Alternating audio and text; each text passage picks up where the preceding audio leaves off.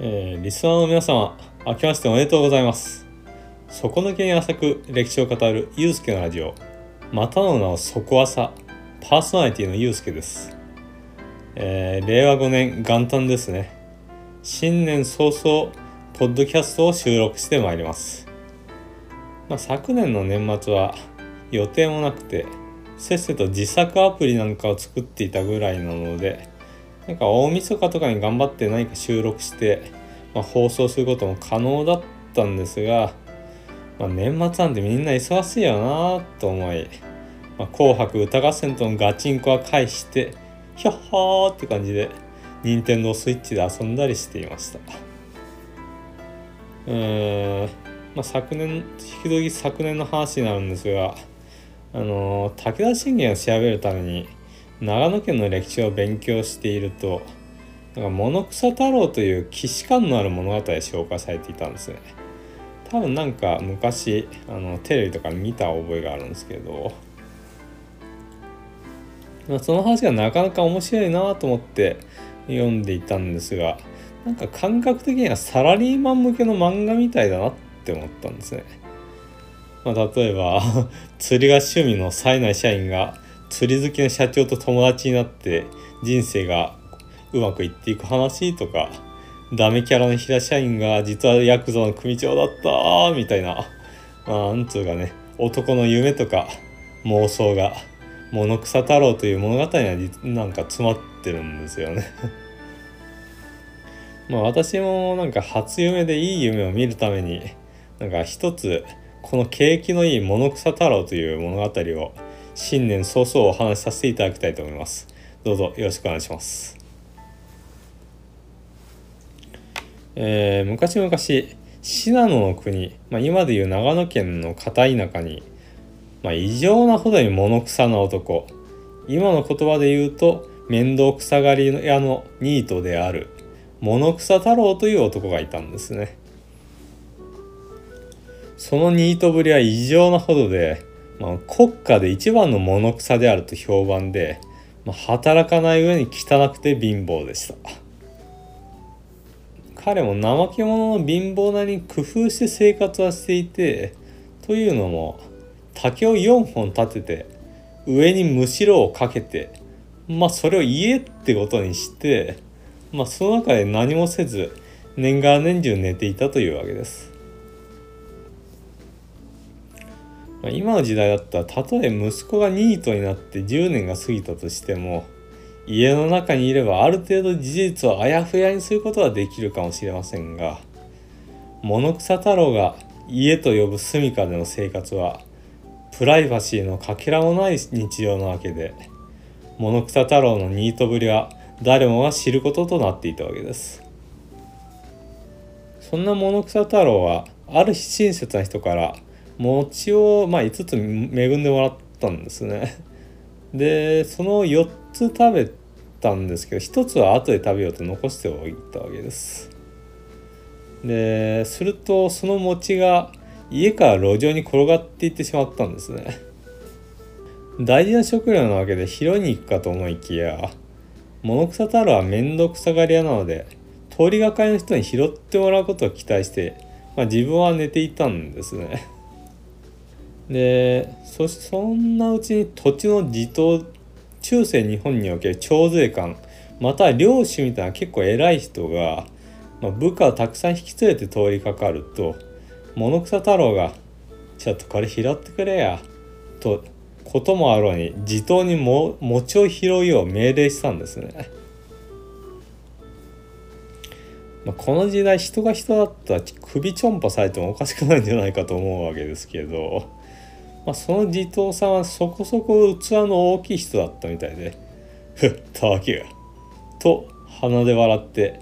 無視して通り過ぎようとするんですね。まあ、すると物草太郎が「あれほどの領土を治めている男がとんだ物草だ俺より物草は情けないやつだ」と悪口を言うわけです。まあ非常に自分勝手な悪態を使えた地頭は怒るかと思いきやむしろ呆れ果てて「あれが有名な物草太郎か」と言って処罰するどころか「あのこのニートに毎日3合の飯を2度食わせて酒を1回飲ますようにそうしないものは寮内から追放するからねというとてつもなく理不尽なお触れを出して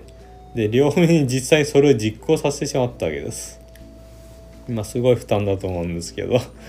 なんか地頭さんがなんでそんなことしたかわからないんですけど、まあ、こうして物草太郎は食うには困らなくなりました。ちなみに中世は今みたいに毎日3食食べるわけでなく1日2食はスタンダードだったので物草太郎は人並みの生活に近づいていったわけですね。それから信濃の国の国司つまり物草太郎のいる土地で一番偉い人が領民に向けて3年間都に出張する労働者を出すよう命じたんですね、まあ、多分見返りがあまりにも少ない案件だったのでみんな行きたがらないわけですね。でそこで3年間ただで養ってやっていた、ま、物草太郎に白羽の矢が立ち領民たちは「お前寝てるぐらいなら働いてこいよ」って詰め寄るわけです。物草太郎は「嫌だ俺は働かない!」と当然嫌がったと思われるのですがある人が「都の人は情が深いからお前みたいなやつの美人と結婚できるかもしれんぞ」と根も葉もない話を付け加えると「結婚?」とがぜん物草太郎は行きたくなり上京つまり今でいう京都行きを決意するわけですそれで物草太郎は都である京都に労働者として働きに行くのですがあまりに華やかな京都の様子に衝撃を受けるんですね。田舎でニートをしていた物草太郎にとって人生の転機とも言える瞬間だったわけですね。一方で都で暮らす雅の人たちは物草太郎を見て「きったね野郎がいたもんだな」と馬鹿にして笑ってくるわけです、まあ、ただ物草太郎の勤務先である時の大納言つまり偉い人は「ああいいよいいよちゃんと働いてくれるなら身なりは気にしないから」と物草太郎を受け入れてくれたんですね。で物草太郎さんは都に行くと人が変わったようによく働くようになるんですね。あのー、私も高校生の時は東京に行けばなんとかなると浅はかにも思っていたんですが 物草太郎も西と東は近いど上京したら結構なんとかなってきたわけですね。まあ大納言さんもこんな真面目で忠実なやつはいないと物草太郎の働きぶりを喜びました。前回扱った応答合戦の回でも話しましたが当時の信濃の国の人にとって都は別世界と言える場所でしたね、えー、物草太郎が大きく変わったのも都を見た刺激があまりに鮮烈だったからかもしれませんね。それで3年間あっという間に過ぎていったんですが物草太郎が都行きを決めた最大の理由である結婚が達成されていませんでした。物草太郎は焦っていました。もともと物草太郎は働きたくはありませんでしたが嫁さんの方は心の底から欲しかったんですね。それで物草太郎は身近な人に「俺の嫁になるような女性を探してくれ」と頼むわけですが相手は物草太郎の汚らしいいでたちを見て爆笑するわけです。それでもなんか一応親切なとこもあってアドバイスもしてくれてそんな清水寺の辺りで辻取りをしな。と教えてくれたわけです、まあ、辻取りというのは男も連れず腰車にも乗らない美人のいい娘をまあ取ることで当時の婚活事情における天下公認のやり方でした。事実上誘拐ということになりますが物語に合わせてもう少し好意的に解釈するとナンパ後即結婚みたいな印象ですかね、まあ、非常に嫌な話に思いますが女性の地位が低かった時代の話というわけですね。それで物草太郎はいつも粗末な格好をして清水寺周辺を徘徊していると夕暮れ時に美女が下女と2人で通りかかりました。物草太郎は喜び勇んで美女に手を広げて近づき、まあ、ぎゅーっと抱きついたわけです。今の時代であれば刑法第176条とかに基づき6ヶ月以上10年以下の懲役刑が課されるはずですが残念ながら時代は中世でした。女性の方もこれは辻取りだと気づきこんな汚くて気持ちの悪い男と結婚させられたらかなわないということで必死に逃げようとするわけです。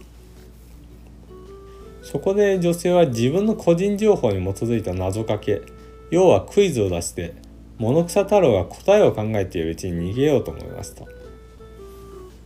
しかし物草太郎は思いのほか頭が良かったのか。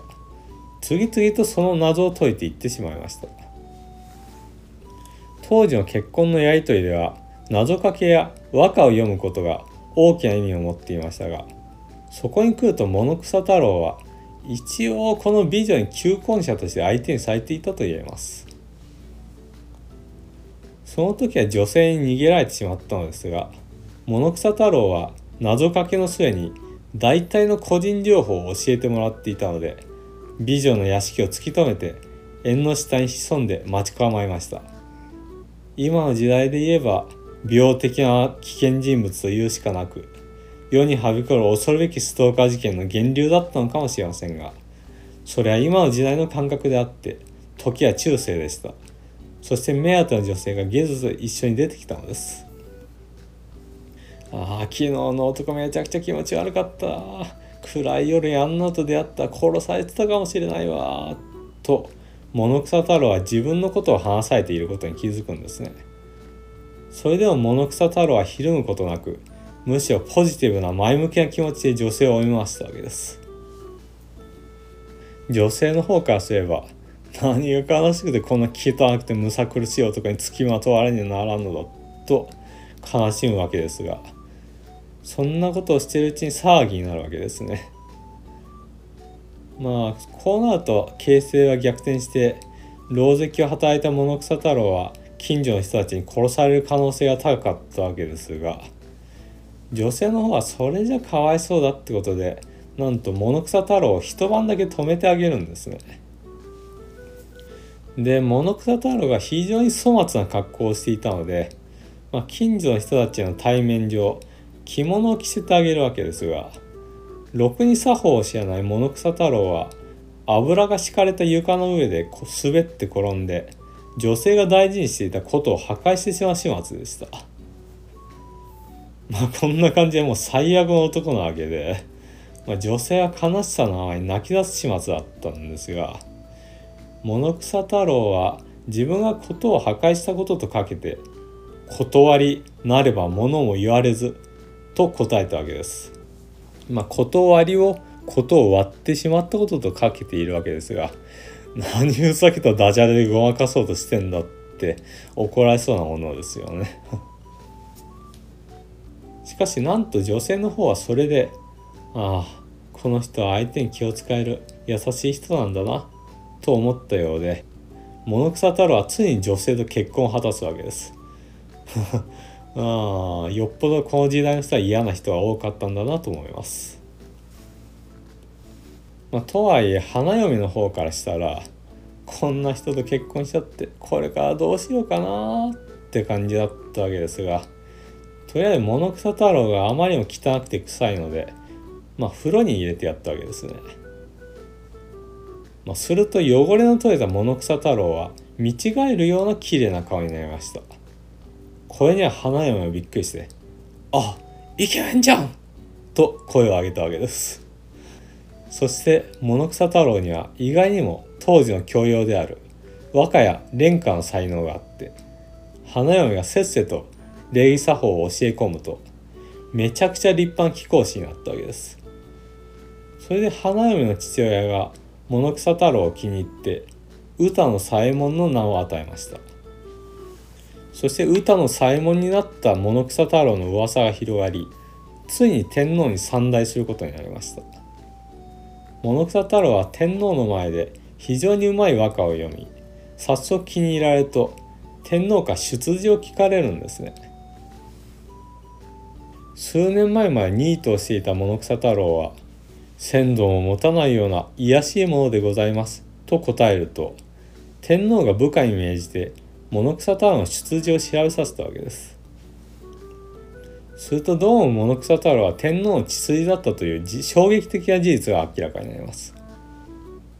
流罪になった皇族が長年子供がいなくて悩んでいたのを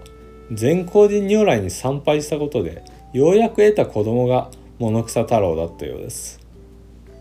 天皇はそれで物草太郎を大きく引き立てることにして甲斐信濃両国を与えたわけです甲斐と信濃といえばそれぞれ今でいう山梨県と長野県になりますがなんと我が故郷の山梨県や長野県が物草太郎が治めていた土地だったというのには驚きですね。まあいやまあ創作物なんですよね。かくして美人の妻と一緒に地元に戻って錦を飾った物草太郎はかつて3年間養ってくれた人たちに恩返しをして、まあ、彼の治める信濃と甲斐の両国はよく収まって富栄えたわけです。やがて物草太郎はお鷹の大明神奥さんは朝日の権限となって民衆に崇め立てまつられたということです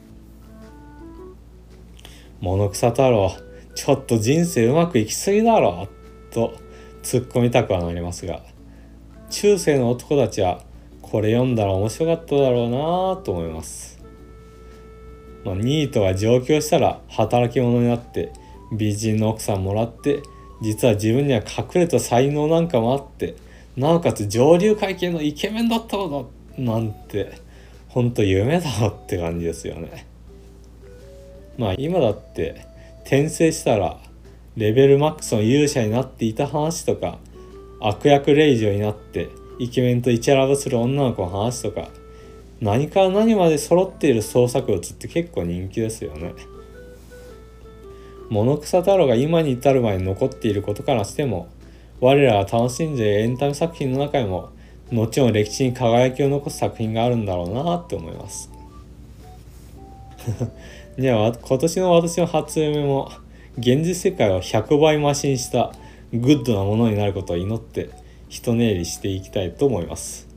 まあ皆さんはまあ今日の夜はいい夢を見てくださいね おやすみなさい お聞きくださりありがとうございます。当ラジオでは皆様からのご感想のお便りを募集しております。概要欄に Google フォームのリンクを貼っておりますので、そちらから送っていただければ幸いです。まあ去年は前半、まあ、体壊してたんで、ほとんど何もできなかったんですけど、まあ、今年は去年よりは全然体調がマシなので、あの趣味に仕事に、まあ、プログラミングに歴史にゲームとかいろいろ楽しんでいきたいと思います。それでは今回はこの辺で。皆さん今年もよろしくお願いします。どうもありがとうございます。